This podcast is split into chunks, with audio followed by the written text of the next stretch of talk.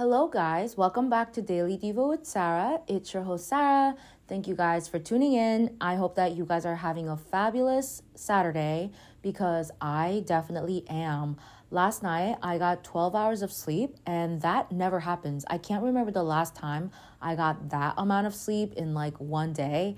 Um, but I did, and it's not you know, a normal thing that happens because my body usually wakes me up at 6 or 7 a.m., regardless of it being weekday or weekday, because, you know, for work, I get up at around 6 or 7 a.m. So my body gets so used to that. Even on days I don't set an alarm for that time, my body will naturally wake me up. And then, so regardless of whether the night before I fell asleep around three or four or five, even, I will wake up at the same time. And it honestly feels low key like a curse. But last night, I'm telling you, not only did I get 12 hours of sleep, I got really high quality sleep. I dreamt like 10 different dreams. And when I dream like that, I know that like I'm having a great time in my sleep. So it sucks. I can't remember any dreams, but then I'm just feeling like a new person. Like I'm feeling glorious right now. I can't even like expand other than that. and I feel just rejuvenated for the entire month of February. And, you know, I'm exaggerating, obviously, but that's just like how good I feel. And I think I have to give credit to that weighted blanket that I've been using for the past three days because that's the only thing that changed between today and three days ago. And I've been getting really good sleep. So, again, if you guys are insomniacs out there and you've tried all options except the weighted blanket, then, you know, hint, hint, this could be what's the game changer. And I want to like help people find solutions for things in any realm of life where I can be of help. So this is my way of doing that right now on this episode. Come on, like we all know how valuable sleep is, and like it's something that should never be taken lightly sleep because literally our whole day will be shaped around how many hours we sleep. Not that it's the only one. Um, but yeah, like get your life together with the weighted blanket. It's like, wow, like just saying, okay. Anyway, um, I hope that you're having a beautiful day because even though it's cold outside, like I mean, I'm inside the whole day today. I decided to hibernate. Like, I had a cycle bar class uh, planned, I had facial planned, lunch with my mom planned, I had all these errands I was about to run planned. And then I just, like, you know, made that tomorrow's problem because I decided on Friday evening when I saw what the weather's gonna be for today. I was like, oh, there's no way. I'm not stepping a foot outside my house unless I absolutely need to. And so I decided to, you know, say no to that. And here I am. I am not going outside. I'm one of those people who do really bad in extreme weather, whether it's extreme heat or cold. Um, and I take it very personally. Like, this is dramatic spe- Sarah speaking, so that's a disclaimer in advance. But like, let's say that like I walk outside on a really cold day. Just like I do on a regular basis, I walk outside ready to share my positive vibes with the world, positive vibes only. And then I get slapped in the face with the cold wind, like I'm offended. You know, that is just like not how I do life. So I warned you, dramatic Sarah speaking, but you know, I made a point, right? I said I don't do well in extreme cold. So here I am inside and I'm going to be productive as I can inside the house today. So that's me. Um, what are you guys doing today? I hope you're not outside, but if you have to be or you are, stay warm and, you know, enjoy yourself some like hot cocoa when you get back inside. Okay, so let's go on with today's um, topic for today, which says wisdom's progress. And the verses we're reading off of are from Proverbs chapter 9, verses 7 to 9, where it says, Whoever corrects a mocker invites insults Whoever rebukes the wicked incurs abuse. Do not rebuke the mockers, or they will hate you. Rebuke the wise, and they will love you. Instruct the wise, and they will be wiser still. Teach the righteous, and they will add to their learning. So I guess we're being taught to distinguish two different types of people when we're trying to impart wisdom onto them. And one group of people is a group of people who are open and receptive to receiving wisdom, and another group of people is a group of people who is basically the opposite closed minded and cynical and maybe even mocking of wisdom. And I feel like this is a useful message for us Christians because we are very clearly instructed in the Bible to evangelize, bring the good news to other people, right? So they themselves can, you know, experience transformative lives with Jesus and have a shot at, you know, like spending their eternity with God in heaven, knowing Him and praising Him for the rest of their lives.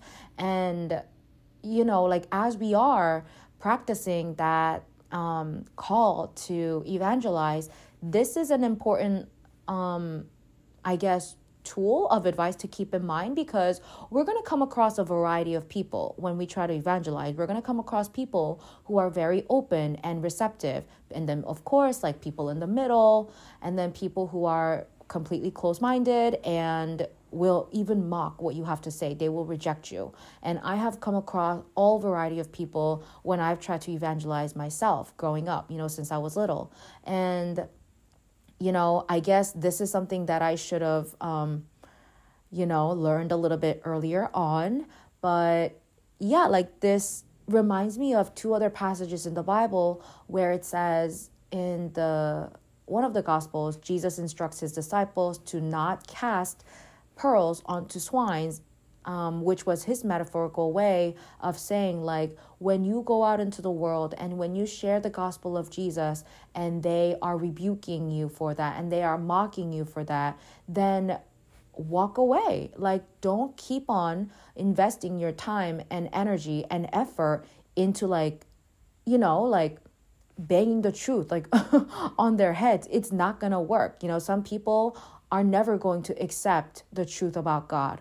Walk away. Like you don't need to shove it down their throats, right? And it's not like it's our job as Christians to convert anyone anyway. Like we don't even have the ability to do that. Only God and the Holy Spirit can do that. So for us, as mere like vessels and messengers of the gospel when we notice that like there are people who are not receiving it it's fine like that's not on us Walk away because there are so many other people out there in the world who will be receptive and open to receiving the gospel. So be wise with your time and invest your time pouring out onto them, right? Um, and setting them or helping them get, you know, get on the path of discovering God for themselves and developing a relationship with God for themselves.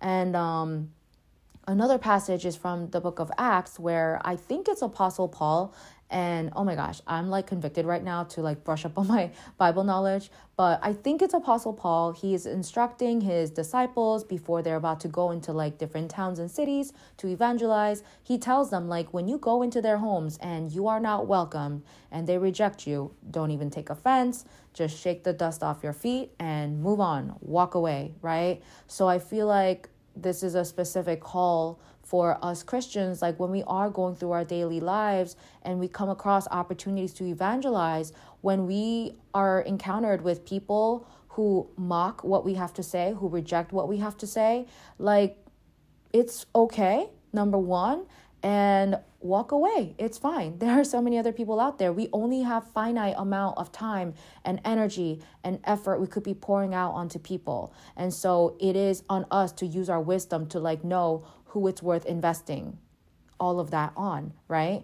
And of course, just like a thing here for us to remind ourselves of is when we are sharing the gospel, we are sharing the gospel with love, not shame and judgment, right? Because that's what turns everybody off. Like, even in certain like Christian church settings, when I'm being spoken to about me um, with like judgment from like a fellow Christian, then I I'm not going to listen to you either. So, I mean, I just think this works with any human. Like, if you're speaking with judgment and shame, you know, layered with like your message of the gospel, like, don't be surprised if nobody's like reacting to that. You know what I mean? So, as we are sharing the gospel and the truth about God with love, and we are met with mockery and rejection, walk away. And when we're met with people who are open and at least curious, then go for those people, right? Help them learn about the Jesus that you know. Help them discover the love of Jesus and like find their identity as sons and daughters of God, right? I don't even know if that's like the topic that's going to be emphasized today, but those are like my immediate thoughts reading the Bible verses here. So, you know, there's that. Okay, so the input from the authors is life rebukes us through the hard knocks of trials and troubles, which show us our weaknesses and foolishness. Friends help us grow through the bracing love of correction. These are the two versions of wisdom's main teaching method, the quote unquote comeuppance. So I guess we're being told two different ways that we can make progress and wisdom throughout life. And one of them is the lessons we extract from the struggles that we go through in life. And then the second one is um, like friends calling us out with love, of course, on things that we can improve. Um, and I am definitely resonating with both of those methods, except I, while can definitely relate to the first method, I cannot with the second method because I have friends who don't call me out on things. Like, I know I'm not a perfect person because, like, literally, who is, but they don't call me out on things. They compliment me and they praise me and they have good things to say about me, but they don't ever call me out. And I have always wondered why, you know? And honestly, when I do like get really specific and intentional and probe my friends about like what I can improve like in my life in general and in my friendship with them then they'll like tell me something to work off with. But then most of the times just like no. And I've tried to come up with like theories of why. And so here's one. Um maybe all my friends are people who are just passive and they're not up for shaking any feathers, you know, or whatever the phrase is. They want to maintain peace at all times. They don't like conflicts. They don't like calling people out. It makes them nervous or scared or whatever. So, like, they don't even do that with me or their other friends in life. Um, second theory is they, like, I don't know, just have low standards for friendships. So, like, whatever flaws I do show as a friend, it doesn't bother them as much. Um, third one like maybe they already like talk about me to other friends behind my back so they don't need to like call me out straight to my face. And they've already like had their outlet to like express their problems and like frustrations with me. I don't know. I'm just like coming up with all theories. That would be so sad. But like who's to say? You know you can't trust anyone.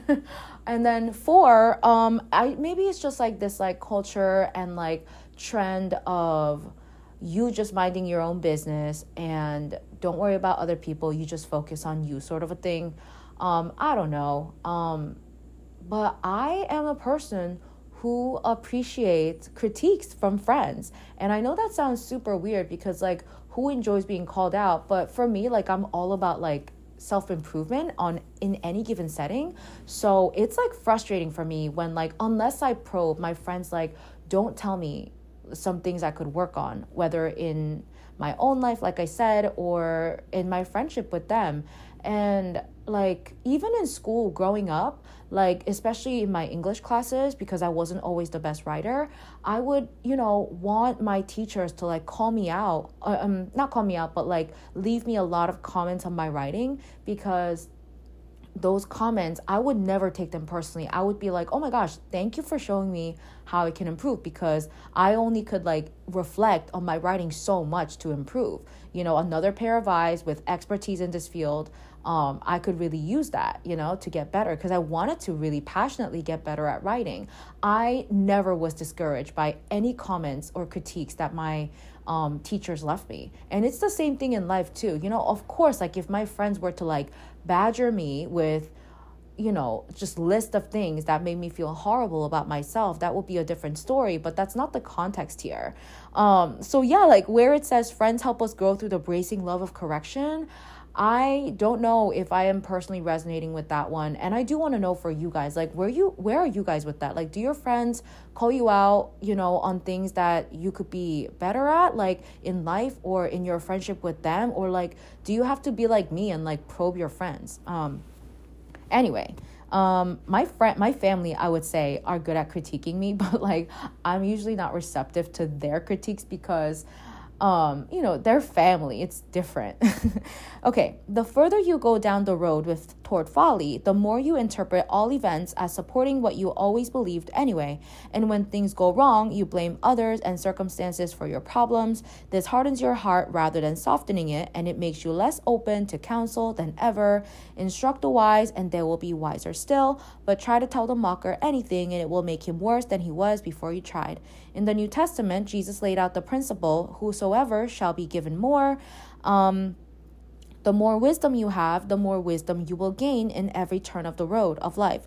The less wisdom you have, the less you will learn from anything. So learn from your mistakes and your criticism at all cost. Um, okay, this is a bit of a cynical perspective or a comment after reading this, but you know the part where it says the more wisdom you have, the more wisdom you will gain in every turn in the road of life. Isn't that how it works with money and privilege too? It's like the more you have of something, the more you end up getting, right? Wisdom, money, or privilege. Um, yeah, I feel like everything just begets itself. I guess wisdom too, right? Wisdom begets wisdom. So let's say that like you feel like you weren't born with enough wisdom or like you didn't have certain life experiences to make you feel like you are holding on to enough wisdom, then like strive for it. Like run after it and like yeah, get it for yourself like you would do for anything else you want, right? Just because you were born with a little bit of money doesn't mean that you're not going to not strive for it and like you're never going to be able to get as much money as you want. Like if you work for it you're gonna get it. You know what i mean? Um so i guess it's the same thing here. And like we are being instructed to um seek it right where it says so learn from your mistakes and from criticism at all cost um we're being told at all costs seek wisdom it's that important okay um, when was the last time you let someone or something change your mind about a significant issue? Okay, um, okay, I actually have a story to tell. Um, pretty recent. So starting this early this past week on Monday, um, I don't need to give details about like who this person is, but there's this person in my life that I don't like. I don't have any like, you know, strong feelings of hatred towards her or anything, but I, because we're not even close by any means, but I have she still happens to be in my life. So I still have to see her.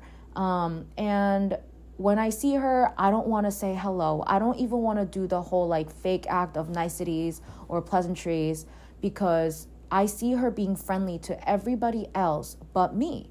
And I never did anything wrong except to be friendly, so I don't know what it is. And I don't care enough to ask um because it's not like I don't think that's going to like solve anything anyway.